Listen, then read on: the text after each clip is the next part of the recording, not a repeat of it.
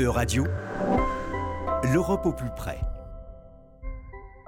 Bonjour à toutes et à tous, bonjour Raphaël, bienvenue dans cette édition de l'Europe au plus près où nous suivons chaque semaine l'actualité des différentes institutions de l'Union européenne. Aujourd'hui, revenons ensemble sur les derniers travaux réalisés par le Comité européen des régions, cette assemblée consultative qui réunit en son sein 329 élus locaux et régionaux de l'Union européenne.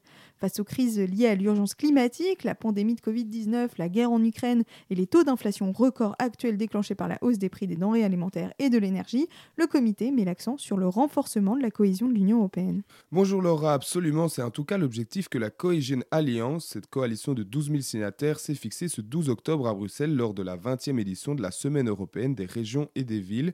Une déclaration commune a été signée en présence de commissaires européens, du Comité européen des régions et les principales associations européennes des villes et régions. Une déclaration qui liste une série d'idées communes sur ce que devrait être une bonne politique de cohésion européenne. Absolument, selon la déclaration, la politique de cohésion est considérée comme la politique d'investissement la plus importante de l'UE et la plus visible au niveau local et régional. Cependant, le président du comité Vasco Alves Cordero reproche la trop forte centralisation de ces investissements, alors que les villes et régions sont les premières concernées par ces questions, que ce soit celles liées aux infrastructures, au transport ou à l'énergie. Et cette déclaration a été saluée par bon nombre de représentants locaux. hein. Oui, Laura, les changements se font parfois durement ressentir au niveau local et régional. Le soutien de l'Europe apparaît donc comme crucial.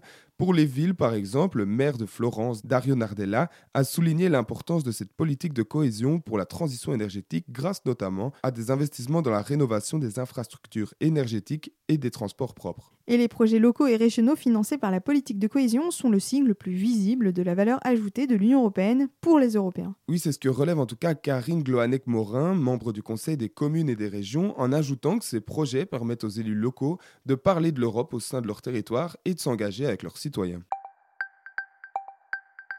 Continuons ce journal en évoquant le soutien qu'a apporté le Comité européen des régions aux conclusions issues de la conférence sur l'avenir de l'Europe. Oui, toujours sur fond de crise, le comité reconnaît que les démocraties ainsi que la solidarité dans l'UE sont sous pression.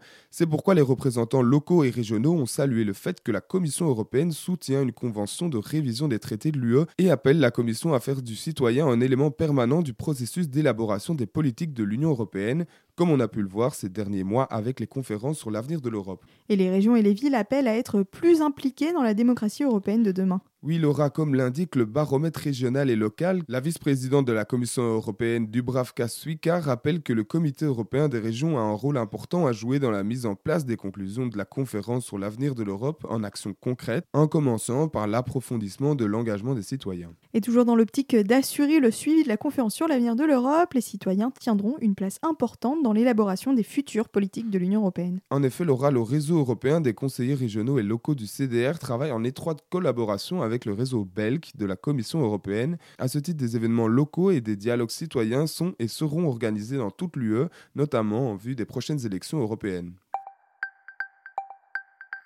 Terminons ce journal en nous penchant euh, sur l'appel du Comité des régions à renouveler le renforcement du rôle des collectivités territoriales dans les négociations mondiales sur le climat et d'une plus grande reconnaissance dans la mise en œuvre de l'accord de Paris. Absolument, Laura. À moins d'un mois de la COP27, la conférence des Nations Unies sur le changement climatique qui se réunira en Égypte, le CDR propose un système mondial de collecte et de suivi de réduction d'émissions de carbone des villes et des régions et invite les États membres à soutenir une action de coopération à plusieurs niveaux. De nombreuses villes et régions européennes se sont aussi engagées à mettre en œuvre des solutions durables de consommation d'énergie. Oui, c'est ce que relève le maire de Varsovie, Rafał Trzaskowski, avec comme exemple concret un investissement massif dans l'éclairage LED pour éclairer les rues de Varsovie.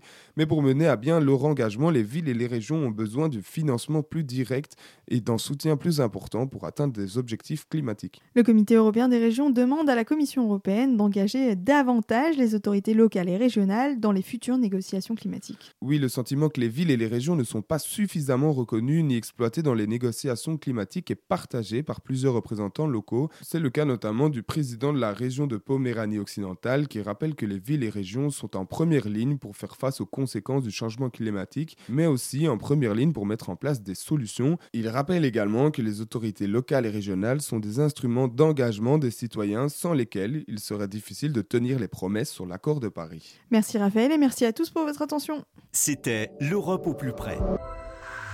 À retrouver sur euradio.fr.